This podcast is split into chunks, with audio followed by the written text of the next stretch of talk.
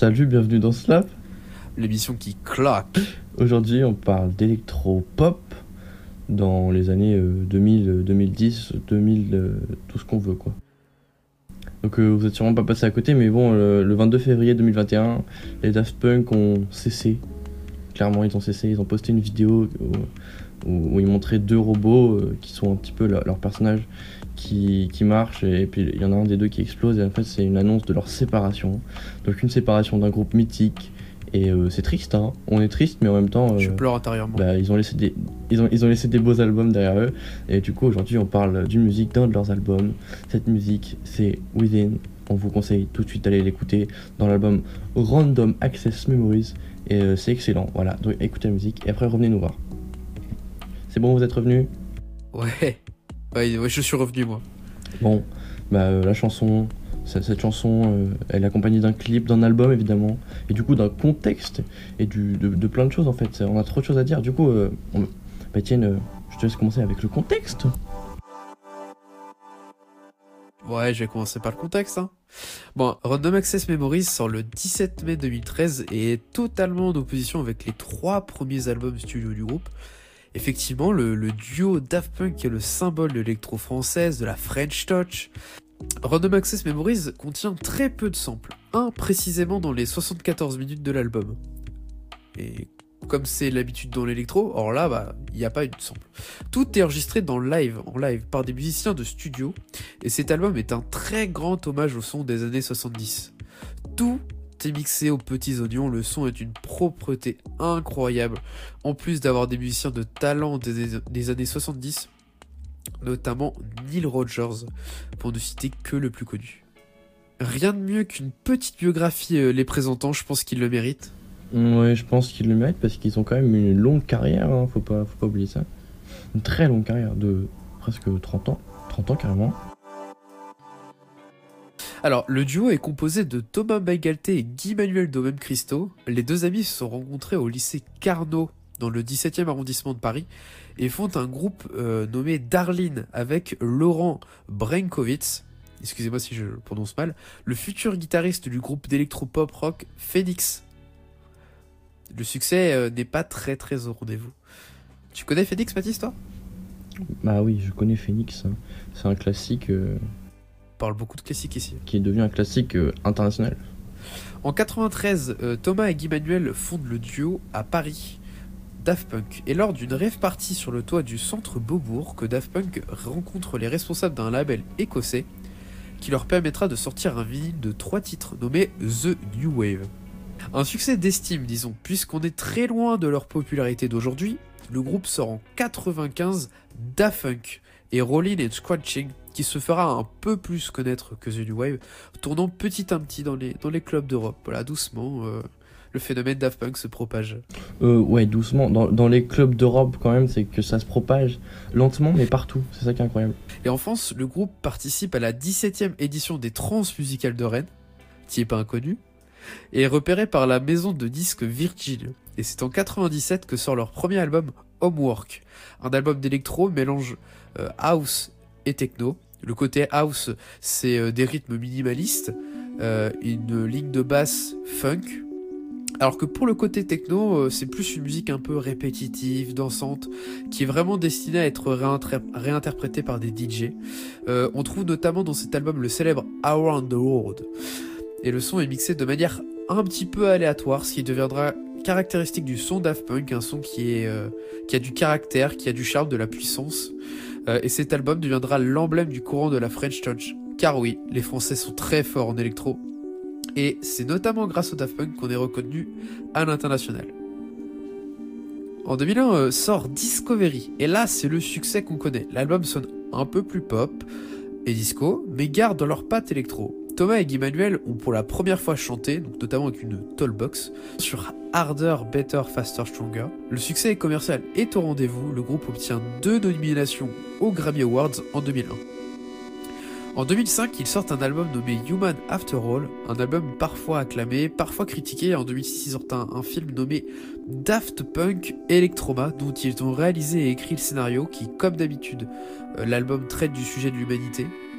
Et euh, le synopsis du film, c'est deux robots qui rêvent de devenir humains. On en parlera tout à l'heure dans les paroles.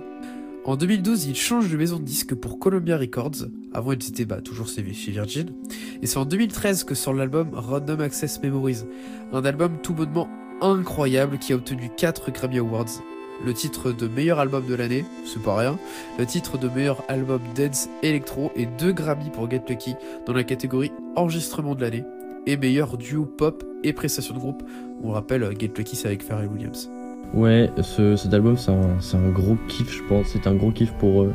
Ils ont invité toutes les stars, euh, toutes les stars en fait.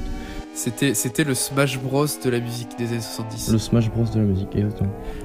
Smash Bros de la musique. tu me parles un petit peu de la composition, Mathis, de Wivin Bah oui, évidemment. Bon, au niveau de la composition, on est sur une musique clairement imposante. Elle est, elle est incroyable. Elle, elle, elle, a, une atmosphère euh, bah, imposante. Mais c'est pas pour la lourdeur de ses riffs ou, des, ou une rapidité euh, rythmique incroyable. En fait, c'est une musique qui est émouvante par euh, l'harmonisation et puis les, timbres, en fait, les, instruments utilisés. C'est quelque chose. C'est une musique qui va être extrêmement émouvante. En plus des paroles, en fait, cette musique, elle nous dit beaucoup de choses sur le sens des paroles.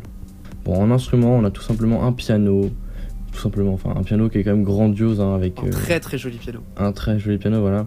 Une voix, une voix avec un petit vocodeur ou un, qui fait une voix robotique. Quelques FX, donc des petits effets audio en tout genre. Et puis une petite batterie qui rentre euh, pour amener un petit peu de rythme. L'utilisation du vocodeur, en fait, elle nous fait penser à un, robot. Et puis, euh, ce rapprochement avec les robots, c'est une thématique déjà dont on va reparler dans les paroles. Et puis, c'est aussi quelque chose qui est fréquent chez Daft Punk, c'est-à-dire que depuis toujours, on se questionne sur les robots, sur un petit peu le, sens euh, de la vie et, avec un rapprochement avec les robots. Et du coup, cette musique bah, fait partie de cette longue lignée euh, de musique dans cette thématique-là. Bah, surtout euh, surtout par rapport à l'industrie de la musique, voilà, les, musiciens qui sont destinés à être des robots machines à à, tube et à, chanson. Et du coup, les Daft Punk veulent vraiment échapper à tout ça. Et ils ont réussi. Ils ont réussi. En restant indépendants et autonomes dans tout ce qu'ils faisaient. Bon, la musique, en gros, elle nous dégage quelque chose qui nous fait nous perdre dans le temps. Le tempo est lent, l'harmonie est, simple, très simple. Et du coup, on, sait plus trop où. En fait, on voyage plus avec cette musique. Elle, on voyage dans le temps. Et euh, bon, après, euh, côté technique, on est en La mineur naturel et la progression est tout ce qu'il y a de plus simple. Ça fait La, Fa, Ré, Sol. Et les paroles, Mathis, elles veulent dire quoi? Parce qu'on en parle depuis tout à l'heure, mais c'est quoi précisément euh, le sens de, cette chanson? Bon, la musique, elle est uniquement constituée d'un couplet et d'un refrain, mais les quelques paroles suffisent pour retranscrire les émotions du narrateur et puis pour nous en faire sentir à la fois beaucoup. Bon, la voix, déjà, parce qu'il faut, il faut en parler, avant de parler des paroles, la voix, elle est passée dans un vocodeur, et ça nous fait penser à celle d'un robot, évidemment. Et donc, euh, moi, je, vais parler de la musique comme si c'était un robot qui nous parlait. Il nous explique tout simplement qu'il est perdu, ou qu'il s'est perdu euh, avec le temps, euh, on sait plus, on, est perdu dans le temps, en, en, gros, selon moi. Perdu dans un monde, en fait, rempli de technologie, dans un monde où personne ne sait réellement qui il est. Et puis perdu dans un monde où il y a, où il y a trop d'informations euh, inutiles ou inutilisables. Par exemple, il nous dit, euh, je, traduis directement, qu'il y a plein de pièces à explorer, mais les portes sont toutes les mêmes. Donc ça, ça, va bien avec ce fait que cette idée qu'il y a, qu'il y a trop d'informations inutiles et qu'on est perdu, on sait plus où aller parce qu'il y a trop de choses à faire. Et en même Comme dans un labyrinthe. Exactement, dans un labyrinthe, c'est exactement ça. Ce robot, en fait, il, il vient d'un monde futuriste, il est le reflet de l'homme, peut-être l'homme du futur en fait. Euh, quand je dis l'homme, c'est l'homme avec un grand H bien sûr. Et du coup, bah, ça c'est une thématique euh, principale de l'album, cette quête pour savoir qui on est et cette recherche euh, d'identité sans fin. Puis c'est même une, thématique qui est toujours présente chez les Daft Punk, cette recherche d'identité et voilà. Bon, cette voix métallique, elle nous dit qu'elle cherchait à être quelqu'un pendant si longtemps, qu'elle cherchait à, se créer un soi fictif, mais maintenant ça suffit. Elle cherche à savoir qui elle est vraiment notre cher protagoniste aborde le même thème une fois de plus. Euh, il, nous parle avec émotion, ce robot, et cherche à avoir conscience de son existence, il veut même savoir qui il est. Il le supplie presque sur les refrains. Euh, si, vous comprenez bien l'anglais, vous allez voir. Et la musique, en fait, nous raconte l'histoire d'un humain déshumanisé, qui s'est, enfin déshumanisé dans le sens où il ne sait plus qui il est et où il s'est perdu. Voilà. En gros, cette musique, c'est, juste la quête d'un robot ou d'un humain, on sait plus, qui, qui cherche à savoir qui il est. Il est l'heure. Il est l'heure des anecdotes. Il est vraiment l'heure, c'est l'heure là maintenant. Ah oui, effectivement, il est tard. Ouais, il est vraiment l'heure des anecdotes. Allez, anecdote.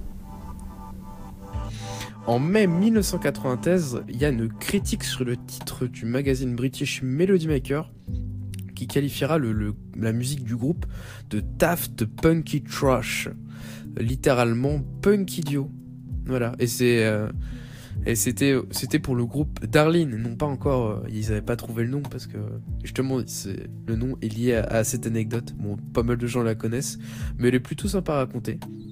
Les clips de l'album Discovery viennent du film d'animation Interstellar 5555, The Story of the Secret Star System, réalisé au Japon par Kazuhisa Takenouchi. En effet, les deux compères se sont dit que faire un film d'animation de SF, ce serait pas mal du tout. Et ils ont fait le scénario et délégué l'animation à la Toei Animation, le, le- petit studio derrière Goldorak, Albator, Dragon Ball et One Piece. J'en passe. Et le film aura coûté au total 4 millions de dollars.